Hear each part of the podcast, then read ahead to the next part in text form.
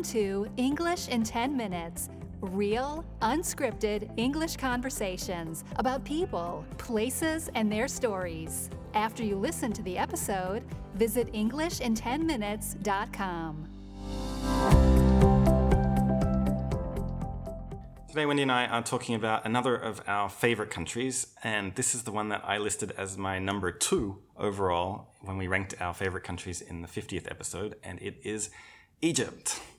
So do you stand by that ranking now? I stand by it now. Yeah, I mean, look, we could we could have ranked these countries in different ways, and maybe wake up one day and want to do it in a different way. But I think it's I'm pretty happy with Egypt at number two. I don't think that's out of left field exactly. No, no, not at all. Egypt was was very memorable and we have very fond memories of it. Also because it was the first big trip that we took together and we were both pretty new travelers at that time. We hadn't really seen much beyond Europe.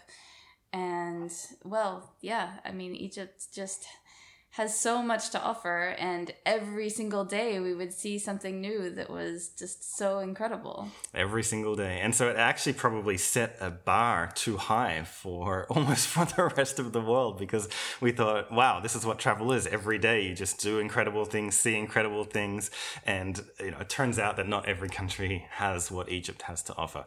Um, but it's a truly spectacular country. It's obviously very well known and it has fascinated people for many many years and many, many centuries, but it, it really deserves every accolade that it gets, I think. Mm-hmm. And actually, I remember our friends, uh, Richard and Joe, they, we were talking to them about Rome once and how much we loved Rome. And they said, you know what?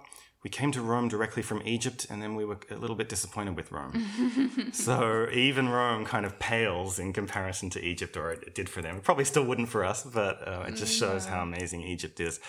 Um, so we started in Cairo, obviously, that's where we flew into, and we spent quite a long time in Cairo because there's a lot of things to see. And, you know, a lot of people uh, dislike Cairo because it's very noisy and mm-hmm. it's very crowded and, you know, the, the traffic and everything is a disaster. But if you really give it an opportunity, there's a lot of incredible things in Cairo itself. Yeah, I remember going to the Coptic area where the Coptic Christians live and visiting the church there and yeah, just lots of different neighborhoods, different aspects of the city to explore. Yeah, different markets and things like that. And obviously, that's the base where you go and see the pyramids, which are in Giza. And so you can see them from certain points in Cairo if you're able to climb up to the top of a certain building or or something like that. Uh, we went to the pyramids on your birthday, which was very nice. I hope for you. Yeah, yeah, that was uh, many birthdays ago, but yeah, it was a great one. Uh, hard to beat, probably. And I remember we, I guess we left to go out. We'd sort of been and we'd been around the pyramids and we thought that we could exit and come back in. Mm. And then maybe it turned out that we weren't supposed to do that. But of course, in, in, Egypt, you can give a little bit of baksheesh and usually get what you want. And so we were able to get back in after they'd closed it or after the last entry was already closed because we wanted to stay for sunset if we could. Mm-hmm. Because it was winter and so the sun was setting quite early. So it was still possible to see it more or less while the site was still open. Uh, and so we got back in and then, and then had this great image of these silhouettes of these amazing pyramids with the sun setting in the background. Yeah, I do remember that. And yeah, there was something sneaky about that. that I'm sure that we paid some backsheesh to somebody who led us through a hole in a fence or something along those lines. Yeah, exactly.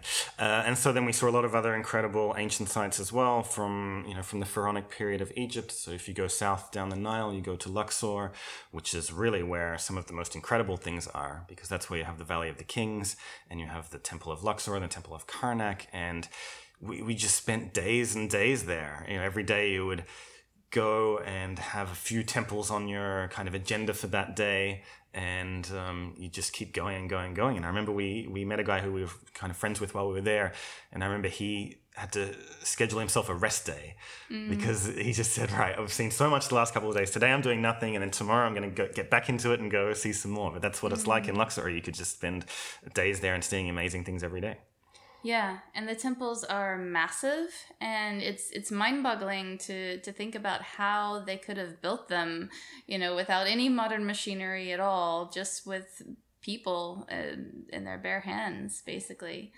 Yeah, they're basically bigger and older than almost anything else that you see anywhere. So if you look at Roman sites that we go to a, a lot in Europe and around the Mediterranean, you know, those are in some cases a thousand, in some cases two thousand or more years newer than these Egyptian uh, buildings, and they're still amazing in their own right, but they're smaller and newer for sure. Mm-hmm.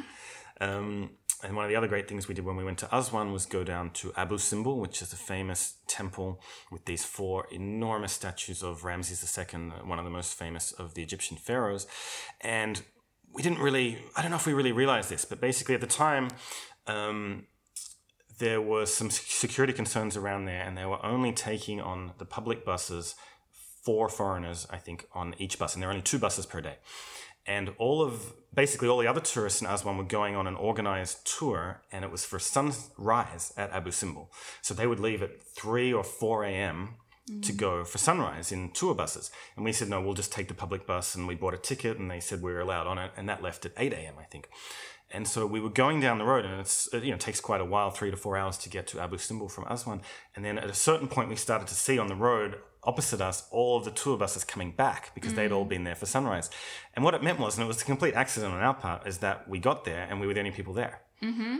Because everybody else had gone on this sunrise tour. And so we had the whole place to ourselves. And that was just truly spectacular. Yeah. Yeah, I think it was probably more of a budget consideration than anything else because we didn't want to pay for the tour, so we took the cheaper public bus. Um, but yeah, it definitely worked out in our favor for sure. And as they say on the Egyptian tourism uh, posters and things, I think one of their slogans is Egypt more than monuments, um, mm. because people are drawn so much by the historical sites, but it is more than monuments as well. And so one of the other things that we absolutely loved was going to the Western Desert, and in particular the White Desert. Mm-hmm. And we'd never seen, and still have never seen desert like that before. No, it's not, you know, the typical kind of rolling sand dunes that you would see in Morocco or other parts of the Sahara Desert. Um, it's, yeah, I've never seen anything like it before. So you have these kinds, these white, like really bright white rock formations that have been eroded over time by the wind and the sand rubbing up against them. Um, it, it almost looks like another planet uh, I don't really know how to, to describe it other than that. Yeah, and also the, the desert, the actual sand was quite white as well. And so it was just this blinding white everywhere you go. And then the sunsets were just absolutely amazing because there was you know, the, you could see the sun really uh, setting over the horizon because there were no other, there were no buildings or anything mm-hmm. out there, uh, and just the contrast between the white and the blue of the sky, and then the the red and all the different colors that the sunset makes. Um, that was a truly spectacular trip, and so we're really glad that we took the time to go out and do that because not everybody does it, um, because it's quite far on the other side of the Nile, and you you've got to you know, make a loop around, and we spent in all going to some of the oases and around that probably a week or so doing that so not everybody has that time no. And so we were lucky to do that and then on the other side of the country in the sinai peninsula you've got amazing diving and snorkeling in the mm. red sea as well mm. so that was something else that we did yeah yeah that's true um, yeah and that is also kind of a touristy area and in some ways it's not really our type of destination because it's you know kind of a beach resort type of place. But the diving and the snorkeling is spectacular when you get underneath the water and see all of the sea life there. Um, yeah it's it's really beautiful. Yeah so i think the resorts or some of the resorts are places like sharm el sheikh and now you can fly there from europe on budget airlines and things like that. We went to a place called dahab which is more of a lower key kind of place and the appeal of dahab was that there's this particular snorkeling and diving spot called the Blue Hole. And it's quite bizarre because you you can basically just walk out to it, and so the water level is is not deep at all. And then suddenly there's just this huge hole, and then there's just all this coral and all the fish and everything just gather around there and it's, it's just this amazing place and it's one of the great snorkeling experiences that we've ever had for sure yeah the visibility is fantastic and you just see so many vibrant colors in the fish and then in the coral as well. Um, yeah, it's a whole different world under the sea. Definitely. So to go back and revisit your question right at the beginning, after 10 minutes of talking about Egypt, yeah, I think I'm happy with Egypt as my number two country that I've ever been to. Good.